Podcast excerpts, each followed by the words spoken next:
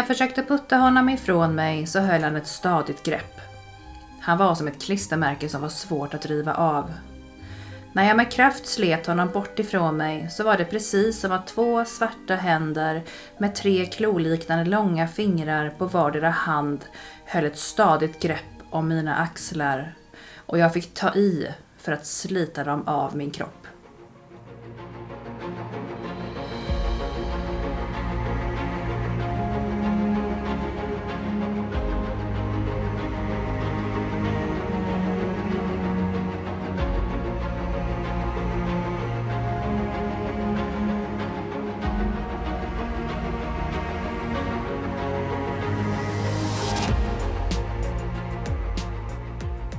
Varmt välkomna till vår podd Magiska möten. Här delar vi med oss av våra upplevelser till er lyssnare genom att berätta om spännande och på olika sätt känslomässiga möten som vi genom åren haft med det övernaturliga. Sedan man var liten har man fått lära sig att sanningen endast kan bevisas genom fysisk existens. Men i den här podden släpper vi logiken och låter känslorna och intuitionen leda oss rätt. Vi heter Caroline och Mikaela och ska ta med er på vår resa in i det okända. Nu börjar Magiska möten.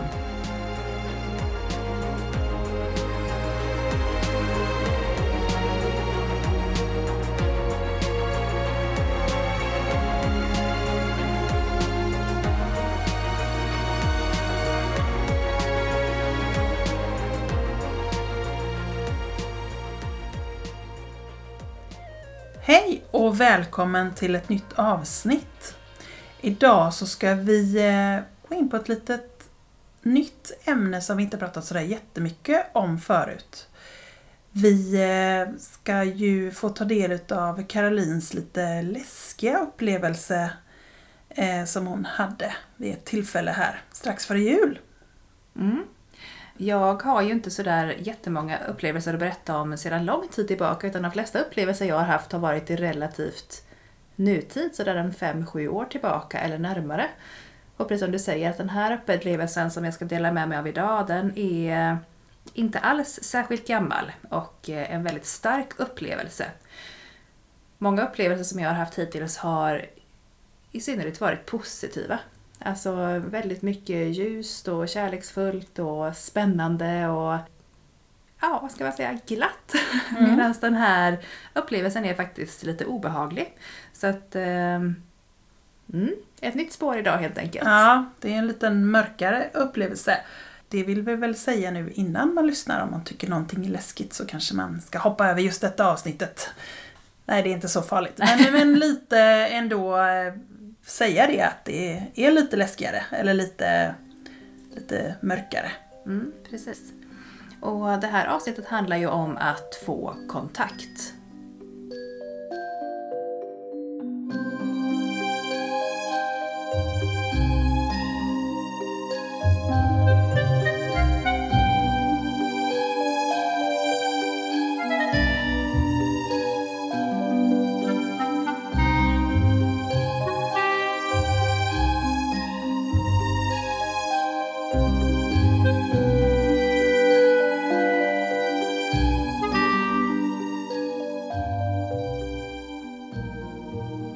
Vaknade upp efter en god natts sömn.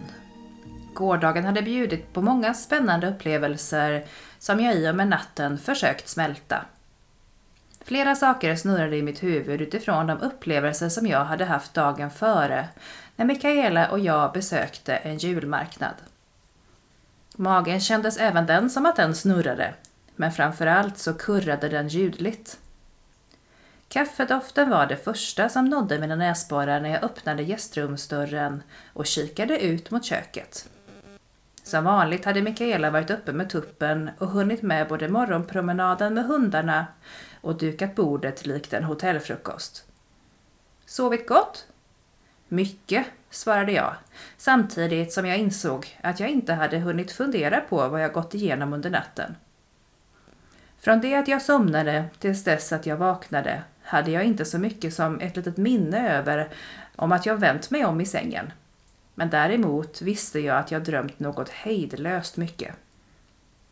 Jag hade varit och jobbat på hästtävlingar, varit på semester med familjen, träffat bortgångna släktingar, sålt hus, flyttat till ett annat land, arbetat med kändisar och spelat in film. Allt under samma natt. Inte konstigt att jag kände mig lite trött, även om jag sovit länge. Efter frukosten var det dags att spela in podd. Vi fick inget riktigt flyt i inspelningen och snacket kring storyn kändes både svårarbetat och gick riktigt trögt. Vi kände oss båda orkeslösa och jag hade väldigt svårt att hålla fokus. Känslan var att hjärnan gick på högvarv men att inget produktivt kom ur den. Som att den tappat kontakten med övriga kroppen. Vi satte oss i soffan och tog en kopp kaffe. Jag började frysa och Mikaela tyckte att jag såg alldeles blek och nästan gråaktig ut i ansiktet. Undra om jag var på väg att bli sjuk. Nedstämdheten som intagit min kropp gjorde att jag helst av allt ville sluta mina ögon och sova. Jag blundade ett par sekunder och kände mig totalt energilös. Mikaela uttryckte att hon var lite orolig för mig för att hon inte riktigt kände igen mig. Hur kunde energin bara rinna ur mig sådär? Hennes ord hördes endast lite luddigt nu. Det var som att jag hade en bubbla runt mig som inte ljudet riktigt kom igenom.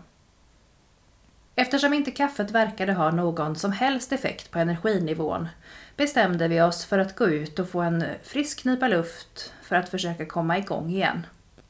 Min kropps vilja att bara gräva ner sig i soffans hörn gjorde det inte lätt att resa på sig. Men jag tvingade till slut mig upp på benen och tog på mig ytterkläderna, snörde skorna. Det var dags för en promenad med hundarna. Bara att komma utanför dörren gjorde stor skillnad. Det kändes mycket lättare att andas och känslan av orkeslöshet dämpades något i den friska luften. Vi tog varsitt koppel och promenerade längs med grusvägen. Även om jag kände mig aningens piggare så upplevde jag att jag sluddrade och mina tankar gick nu som i slow motion genom hjärnan och jag fattade inte ens vad jag själv tänkte. Jag hörde att Mikaela pratade med mig men jag uppfattade inte riktigt vad hon sa så jag log och nickade. Hundarna började bete sig märkligt och tittade på mig som om jag vore ett spöke. Mikaelas ena hund hoppade helt plötsligt upp på mig och sprang sedan iväg med svansen mellan benen, som om jag gjort den illa. Något var verkligen konstigt och vi började misstänka att det var något oförklarligt som drog energin ur oss. Väl hemma tog Mikaela kommandot. Hon kände inte igen mig och förstod att något eller någon påverkade mig så i den grad att jag inte riktigt hade hela kontrollen själv. Därför bestämde hon att vi skulle ta in den energin som påverkade oss negativt genom att dra den igenom mig. Kvällen före hade jag för första gången tränat på att ta en andekontakt. Totalt nybörjare som jag var hade jag ändå lyckats ta in ett par andar och kommunicerat med dem med hjälp av Mikaelas guidning. Jag hade bland annat fått in Mikaelas farmor och levererat ett par budskap som gjorde att det blev väldigt lyckat och jag hade en positiv känsla kring förfarandet. Trots att jag visste att jag även överösts av andarnas känslor och energier. Precis som vi tränat på kvällen innan så ställde jag mig mitt på golvet, slöt ögonen, tog några djupa andetag, kopplade upp mig och bad energin träda fram så att vi kunde få kontakt. Jag fick kontakt med den energi som uppenbart påverkade mig negativt. Orkeslösheten som präglat min förmiddag var nu så påtaglig att mina ben nästan inte höll mig upprätt. Jag mådde så illa att jag ville kräkas. Min andning blev ansträngd och helt plötsligt blev jag så yr att jag var tvungen att ta tag i soffans rygg för att jag inte skulle ramla omkull. Allt jag instinktivt ville var att sätta mig ner. Mikaela var tydlig med att förklara att det inte var mina egna känslor utan att det var den energi jag fått kontakt med som påverkade mig så enormt. Hon tvingade upp mig på golvet igen och hjälpte mig ställa frågor för att få igång kommunikationen. Det jag fick fram var en manlig energi. Någon som vi fångat upp längs med vägen under gårdagens resa till julmarknaden. Siluetten av energin jag såg var en hattbeklädd svart skugga. Jag försökte få fram information om varför han kommit hit. Min känsla var att inget gott fanns att få ut av besöket och jag fick en känsla av att han ville förstöra för oss. Han bromsade min utveckling och ville inte att vi skulle jobba med podden. Han kändes hotfull och det var dags att få bort honom från mig och ifrån min andliga resa. Mikaela berättade hur jag skulle gå tillväga för att skicka energin långt, långt bort ifrån oss och skapa en barriär som gjorde att han inte kunde komma nära igen. När jag försökte putta honom ifrån mig så höll han ett stadigt grepp. Han var som ett klistermärke som var svår att riva av. När jag med kraft slet honom bort ifrån mig så var det precis som att två svarta händer med tre kloliknande långa fingrar på vardera hand höll ett grepp över mina axlar och jag fick ta i för att slita dem av min kropp. Det kändes som att jag fick klösmärken på axlarna, ner över skuldrorna, när klorna slets från ryggen. Nu var han inte lika nära mig längre. Jag samlade rejält med kraft och ljusenergi och skickade honom till skogs med hjälp av en ljusvåg som slungade honom så långt bort att jag nu endast kunde se honom i periferin. Jag såg hur han strök fram och tillbaka längs med min ljusbarriär och min känsla var att så fort han fick chansen skulle han återvända. Äntligen fick jag tillbaka andningen jag satte mig med en duns i soffan och pustade ut. Känslorna han fått mig att bära lämnade nu kroppen och Mikaela tittade på mig med ögon stora som tennisbollar. Enligt henne återvände nu färgen i mitt ansikte och jag kände hur kinderna pulserade av blodet som nu fyllde dem och gav dem en ljusröd nyans. Sakta men säkert lämnade orkeslösheten oss båda och jag blev mig själv igen.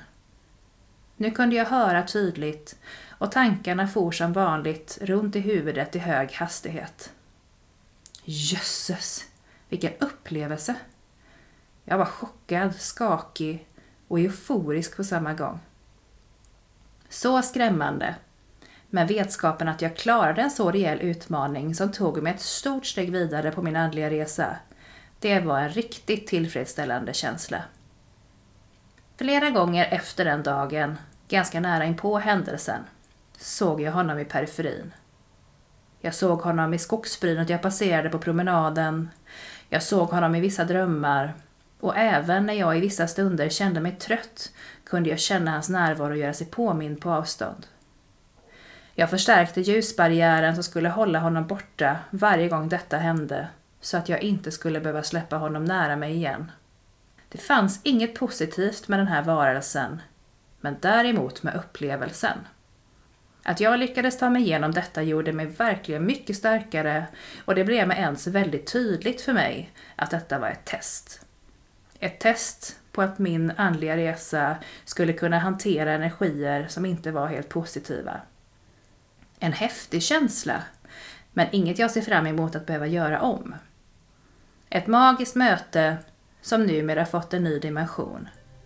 Att något är magiskt måste inte per automatik vara helt positivt. Det magiska i detta mötet låg helt klart i min egen utveckling, som gjorde mig starkare och gav mig nya lärdomar om min andliga gåva. Det är magi.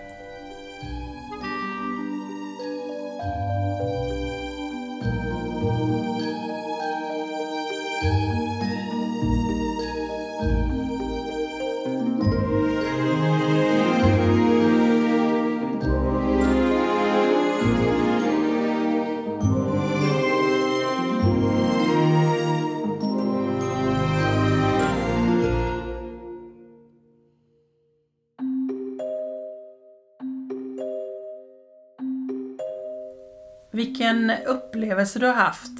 Hur, eh, hur kändes det när du upplevde den här saken? Eh, ja, det var en bra fråga. Det var berg och dalbana av känslor men det som var väl bland det märkligaste det var ju att jag hade så mycket känslor i mig som var svåra att förklara och jag hade också svårt att förstå från början att det inte var mina egna känslor eller mitt eget mående utan att jag var så påverkad av någonting annat som gjorde att jag faktiskt började undra vad, vad som hände. Jag kände inte igen mig själv och du, du kände ju inte heller riktigt igen mig. Så att det, det var ju en ny upplevelse och innan vi förstod, eller innan jag förstod att det var någonting som påverkade mig så trodde jag ju bara att jag höll på att bli sjuk. Men sedan när jag förstod att det faktiskt var en, en energi eller en kraft som påverkade mig så pass mycket och i det negativa så äh, det var skakigt. Efteråt så känslan var ju så här, åh skönt jag klarade det. Jag lyckades slita det ifrån mig men samtidigt så det var jobbigt att köra hem ifrån dig mm. den eftermiddagen. För mm. att eh, jag såg ju den här varelsen i periferin liksom som ville närmare och tillbaka in. Mm. Eh, så det var faktiskt skrämmande på riktigt. Mm. Jag tänker att eh, jag tror att eh, väldigt många har haft någon form av lite obehagligare upplevelse. Och eh, nu hade ju du lite guidning under tiden som du var med om den här upplevelsen. Du hade ju någon som, jag, eller jag guidade dig och talade om hur du skulle göra och sådär. Ja. Men om du inte hade haft någon sån, något sånt stöd, liksom, vad tror du, hur tror du du hade upplevt det då? Jag tror att jag hade väldigt svårt att förstå att jag överhuvudtaget var påverkad eh, av någonting. Utan jag hade nog trott att jag bara mådde jättedåligt och var sjuk. Alltså var fysiskt illa däran. Så att jag vet inte riktigt hur jag hade tagit mig an det om inte jag hade haft hjälpen ifrån dig där och då. För det, det var ju inte helt enkelt att bara skjuta det ifrån sig heller. Jag fick ju verkligen slita för att bli av med, med det här. Eh, så att jag ska inte skrämma slaget på någon men jag undrar ju hur det hade gått om inte du var med och hade hjälpt mig. Vad hade hänt då? Hade jag varit så påverkad och inte gjort någonting åt det, vad hade hänt med mig då? Mm. Under en längre tid till exempel eller? Det kan man bara spekulera om och jag tänker att anledningen varför du fick det här vid det här tillfället var väl att du kunde få lite stöttning och stöd i det och vi kunde jobba med det tillsammans. Mm. Ehm, men då det blev tydligt för mig jag märkte ju att någonting var lite tokigt men det blev tydligt för mig det var ju när mina hundar började reagera väldigt mycket. Ja. De var så väldigt annorlunda för sen efter du hade skjutit iväg den här mannen så att säga, eller liksom tagit bort honom med din ljusbarriär så var vi också ute och gick med hundarna en gång till. Mm. Och det var ju som att vara ute och gå med två helt olika hundpar liksom. Mm. För de reagerade så väldigt mycket på dig då när vi var ute och gick och du fortfarande hade den här energin väldigt, väldigt nära dig. Mm. Så att det blir, det blir tydligt på något sätt att oj, nu har vi någonting här som vi behöver göra någonting åt. Mm. Som vi behöver titta på, vad är det här för någonting? Så det gjorde vi ju. Och det var ju, tror jag, en jättebra erfarenhet. För att då lär man sig hur man ska hantera saker och ting när man kommer i ett tillstånd där man kanske träffar på saker och ting som, som inte är så lätta att hantera om man aldrig har gjort det förut. Nej. Så det är alltid bra att träna tillsammans med någon som, som vet lite grann vad man kan göra. Mm. Jag tänker att precis som du säger att det var ju en träning och som jag också upplevde det som att ett test. Eh, och jag var ju väldigt glad över att ha klarat av att hantera den situationen så pass väl som jag ändå gjorde.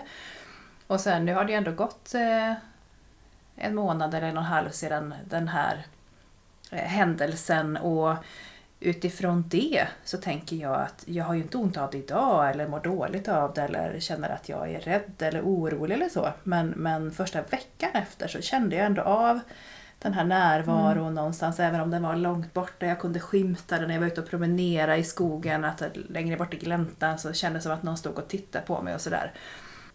Ja, och den här berättelsen som du har här, liksom, den påminner mig väldigt mycket om eh, ibland när jag får kunder som hör av sig och vanligtvis så har de då varit på en hemsökt plats eller en kraftplats med lite negativ karaktär kanske och upplever att de har fått med sig någonting hem mm. eller så. Mm.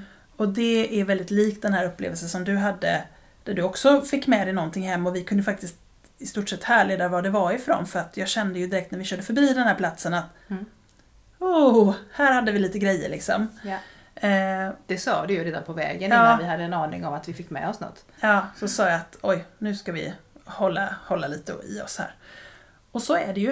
Eh, det är klart att eh, det finns ju tillfällen då man stöter på sånt som, som inte är alltid bara av positiv karaktär. Och då måste man ju veta hur man ska hantera det också. Och det är väl det som eh, jag kan känna att jag känner igen mig väldigt mycket i de här berättelserna som jag kan få från kunder eller kamrater i ungdomen, i uppväxten också som gärna ville vara lite våghalsiga och sova över i spökhus och spännande hemsökta platser och sånt. Och sen, sen var de lite, ja, det var inte alltid helt bara positivt. Nej. Sen tror ju jag att jag som person, jag är inte sådär värst orolig av mig eller ganska, ganska lugn och trygg i mig själv. Så att jag kände ju inte att jag hade ett obehag efter händelsen som sådan. Utan där och då var det jobbigt och det var en väldigt, väldigt märklig och läskig upplevelse.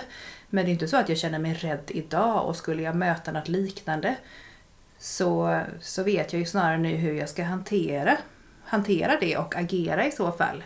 Kanske redan innan för att slippa och behöva dra det igenom mig och vara så väldigt nära det. Mm. Så att, eh, det är klart att jag lärde mig mycket på det. Men eh, det var en tuff eh, lektion. Ja, ibland får man tuffa läxor och det är ju så i alla delar av livet att ibland så ja, får man gå på lite, lite smällar. Och det gjorde du Mm. här. Och det har jag också gjort många, många, många gånger. Så att det är så man lär sig. Mm. Men, eh, och det tycker jag inte att man ska, om man nu har börjat sin andliga resa eller om man hör på den här podden tänker att åh fy satan, det här vill jag verkligen inte uppleva. Men man behöver inte vara så orolig för det här hör inte till vanligheterna. Det hör ju till din resa vet jag ju, för att jag vet ju lite grann vad den kommer innebära. Mm. Där du kommer ha kontakt med lite, ja, lite, Lite annat. Ja, och då, eh, då hör det till din resa. Men jag ska säga till liksom de som lyssnar att det här hör inte till det vanligaste man upplever. Utan eh, det brukar vara väldigt mycket mer positiva saker man Så får till får, sig. jag får känna mig lite sådär väl, Ja, eller lite utvald. utvald. Ja. Ja. Grattis till dig! Vilken vinst! Ja, vilken vinst va? Ja. ja, men det är så. Beroende på vilken eh, resa vi har valt så får man lite olika saker till sig. Mm. Så är det. Men jag tror att alla som har hållit på med liksom andligheten över lång tid har någon gång upplevt någonting som inte är genompositivt. Mm. Det hör till. Precis som livet i övrigt. Allt, Allt- är inte guld och gröna skogar Nej, precis. Nej, Allt är inte rosenröda små moln och eh, alla är prinsar i världen. Nej, så är det. Så är det. Eh, och det måste man bara lära sig att hantera. Mm. Absolut. Det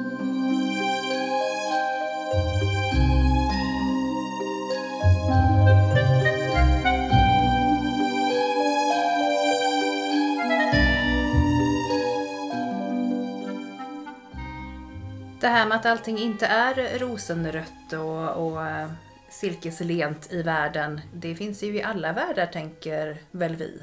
Vi var inne på det lite grann att det är klart att vad man än möter på i världen så är ju inte allting alltid helt harmoniskt och skönt och glatt och härligt. Utan det finns ju sidor hos både människor och eh, i världen som, som är lite mörkare. Det här för oss ju då osökt in på en diskussion kring gott och ont, svart och vitt. Eh, vad, vad tänker du kring det? Jag tänker för det första att allting behöver finnas. Jag vill inte sätta mig till doms över varken det ena eller det andra. För att jag tror att det är, om man, om man ser det som två krafter då, att båda två behöver finnas för att bilda en helhet. Sen ser jag väl på eh, det mesta som att det är kraft. Det är varken eh, liksom vit magi eller svart magi utan det är bara magi eller kraft eller vad, energi eller vad man, nu, vad man nu sätter för ord på det. Men allting är densamma. Det handlar bara om hur man nyttjar det på något sätt. Vad man har Eh, för intentioner. vad man har liksom. för intention, vad man sätter för intention och hur man, hur man eh, tar sig an någonting. Och det är liksom upp till var och en. Man har, vi har olika resor, vi har olika saker som vi, olika livsläxor som vi är här för att lära oss, olika livsvägar som vi ska ta för att kunna utveckla vår själ vidare. Så någonstans så vill inte jag sätta mig till doms över någonting och säga att det där är bra, det där är dåligt. För alla har sin resa. Och det är någonting som jag har lärt mig med tiden att eh, jag vet hur min väg och min resa ser ut. Och jag vet vad som ska finnas på den vägen. Men jag kan aldrig sätta mig in i någon annans skor eller någon annans resa på det sättet så att jag till fullo kan förstå. Och då kan jag definitivt inte vara dömande i det. Mm. Så att eh, oavsett med vilken väg man har valt så eh, tycker jag att det finns en plats för alla på något sätt. Mm. Och det är väl jätteklokt det du säger och det, det är väl oberoende i vilken värld man refererar till. Om man tänker att det är i, alltså i den jordliga mänskliga världen eller i någon annan dimension. Eh, Men jag vet ju också att du har gjort ett aktivt val att gå en viss väg beroende på olika, olika situationer som du har varit i eh, genom livet. Så att din väg som du har, den är ganska klar liksom. Den är stakad för dig och du vet väldigt tydligt vart du är på väg. För mig som är lite mer i början utav min resa vet ju inte det riktigt ännu, Nej. tänker jag. Du har lite mer vidvinkel i din, eh, i din värld och det är ju alldeles underbart. Det har ju alla i början. Hade Innebär jag... det att jag har fler dörrar öppna eller innebär det att ehm, eller vad, vad kan det bli liksom? Eller Kanske är det så att min du väg... har lite mer dörrar öppna i början. För att någonstans är det ju så här för att, för att vi ska få erfarenheter och för att vi ska lära oss saker så behöver vi ju prova på eh, även att bränna oss lite ibland. Eller även, även, även sådana saker som, som man kanske inte aktivt väljer utan man behöver liksom få göra saker och ting. Hade jag valt till exempel så hade jag aldrig valt att ta en ande rakt igenom mig för att jag tycker att det är ganska obehagligt. Men jag fick ändå pröva på det och känna hur det är och sen kunde jag ta ett aktivt val och säga nej men så vill inte jag göra, jag vill göra så här. Någonstans så är det ju så att vi kan ju inte veta förrän vi har prövat. Och vi behöver pröva våra vingar, vi behöver pröva våra vägar för att veta precis, ja men det här passar för mig. Det här är min sanning, det här är vad jag behöver, det här är, så här kommer min väg se ut. Mm. Men eh, då är det också viktigt att eh, både innan man gör sitt val och under man har gjort sitt val och, och under tiden att man inte dömer någon annans väg. För vi gör olika vägval och, och ibland skiljs våra vägar åt och ibland går de ihop. Och ibland blir det motorvägar och ibland blir det små stigar. Det vet man aldrig. Nej. Men eh, det är ändå viktigt att de vägarna som vi väljer, att vi får lov att välja dem utan att någon dömer oss för hårt. Mm. Det är så intressant när du också säger att när vi väljer väg, för jag har ju också fått lära mig att vissa vägar väljer vi redan innan vi går ner i jordelivet här och nu. Ja. Att vissa vägar är redan förutbestämda, eller vi har gjort valen redan långt innan vi föds. Eh, och då är frågan, har man något val här och nu då? Eller är min väg, är min väg bara att jag inte du vet om har det ingen ännu? vidvinkel, det är bara en illusion. Nej men både och. Den fria viljan finns alltid. Det måste jag vara jättetydlig med att poängtera. Vi kan ha gjort en del, om man, om man tänker så här att en del större livsavgörande händelser har vi på något sätt skrivit innan. Men vi kan ju ta väldigt många vägar dit. Så att eh, någonstans så finns det ju en grov skiss över tanken på våra liv. Och det kan ju vara sådana saker som Stora saker som att till exempel att lära sig älska sig själv. Det tar många liv för vissa människor och det är en del människor tar ett halvt liv och alltså Det kan vara sådana saker som vi har eh, beslutat oss för att gå in i för att träna oss på. Mm.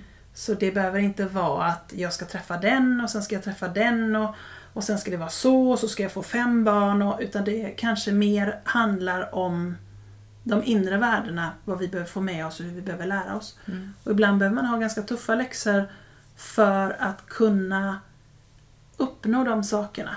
Mm. Eh, ju tuffare läxor desto fortare lär vi oss. Hur hemskt det än låter så är det faktiskt så. Ja, det låter inte... det låter lite hemskt faktiskt. Ja, men då får man också tänka att det vore ju också fruktansvärt att gå runt här på jorden och inte utvecklas. Att stå på samma punkt hela tiden, att aldrig uppleva någonting. Alltså har man inte upplevt sorg så kan man inte heller uppleva glädje.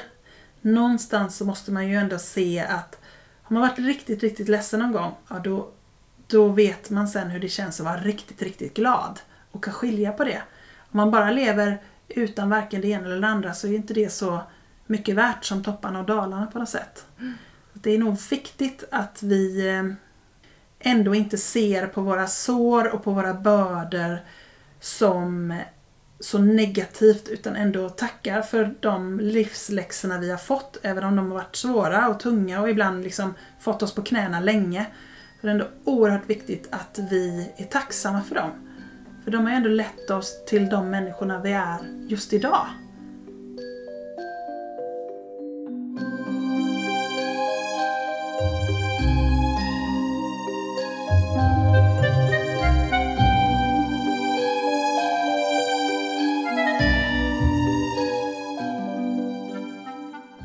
Hattmannen som du har sett är ju en ganska vanlig syn för väldigt, väldigt många människor. Framförallt när det gäller sömnparalys.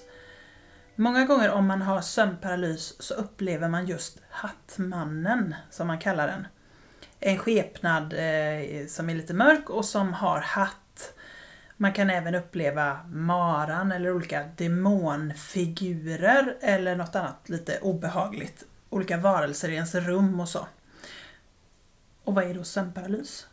Ja men det är väl när man vaknar upp och det är frågan om man fortfarande sover eller om man är i ett vaket tillstånd. Men man, man är som förlamad, man är handlingsförlamad. Mm. Eh, Men man upplever ändå saker. Liksom som att hjärnan är vaken och påkopplad och precis med, men kroppen lyder den inte. Utan man, man kan inte skrika, man kan inte röra sig, man kan ingenting. Och man upplever saker runt omkring sig. Mm. Och det är ju någonting som vi har med oss eh, från, ja som, som finns i våran ryggmärg, att om det var så att när vi ligger och sover att kroppen var så lika rörlig som den är på dagen så hade vi ju sprungit upp och gjort massa saker i våra drömmar. Och det är väl liksom det som kroppen vill hindra oss ifrån då. Så att ofta så sker sömnparalysen precis antingen när man ska somna in eller när man vak- vanligast är när man vaknar upp och så kommer inte riktigt kroppen och hjärnan på samma våglängd i det här.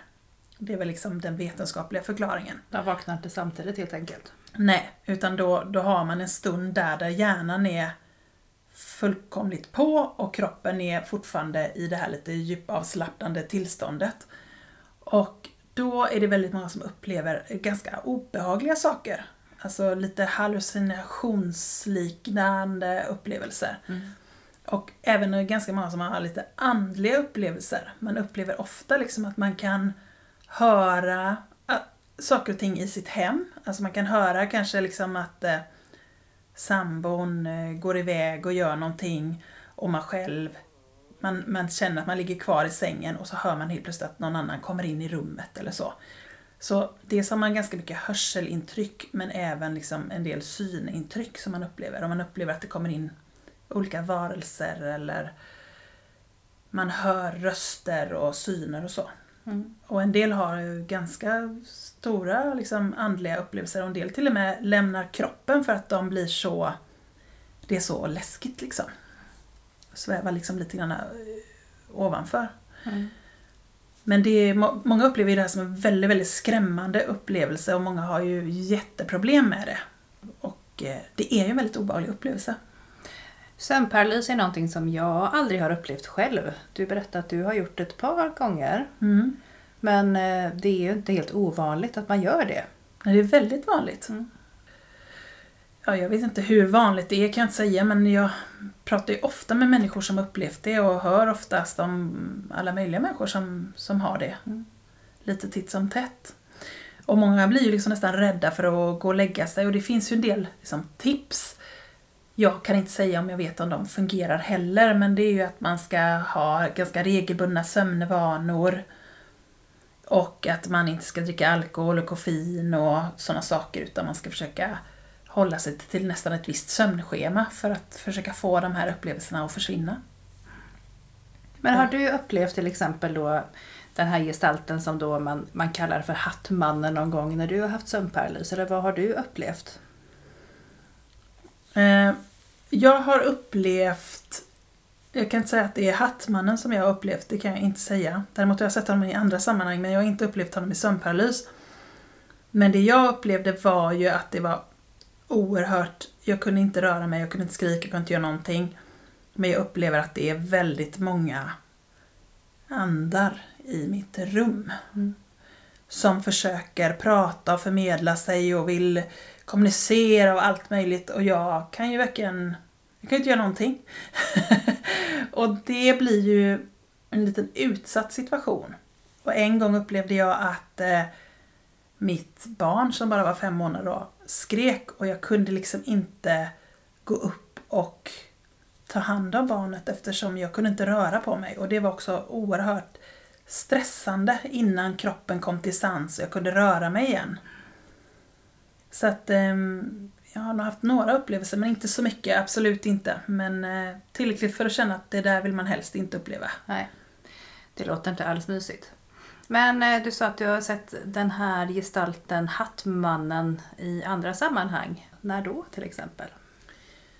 Jag har sett Hattmannen i lite olika scenarier men precis så som du beskriver det, ute i periferin. I skogsbrynet, i, alltså lite längre bort och jag tror att det kan bero på att jag kanske redan från början har en sån ljusbåge som är uppsatt. Så att inte han har kommit i närheten av mig, den, den energin ska jag säga. Mm. Så att eh, jag har absolut sett någon som liknar din Hattmannen. Mm. Men jag tror att det finns ganska många olika Hattmannen-typer, om man säger. Men eh, den har en ganska stark, lite negativ energi som är lite, nej men inte så skön att komma i närheten utav. Nej. Så är det absolut. Man känner sig genast sådär, uh, vad var det? Den känslan. Mm. Japp, den skriver jag under. Ja.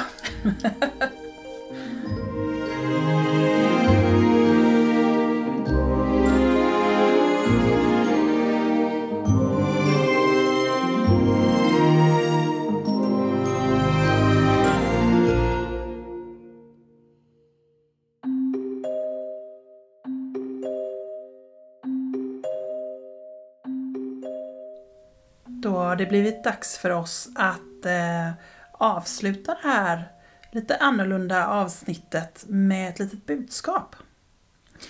Negativa upplevelser och energier påverkar oss och sänker vår livskraft. När vi upplever dessa så behöver vi hitta vårt centrum och vår energi igen så att vi inte går runt i en låg energinivå. Meditera, besök din kraftplats eller en god vän så att du finner din inre glädje och livskraft tillbaka igen. Tack snälla för det Mikaela. Och eh, i och med detta så är det dags att avrunda och som vanligt så är ni alla varmt välkomna in till vår Instagram-sida. Följ oss gärna där och skriv en kommentar om vad ni tyckte om det här poddavsnittet. Podden Magiska möten på Instagram.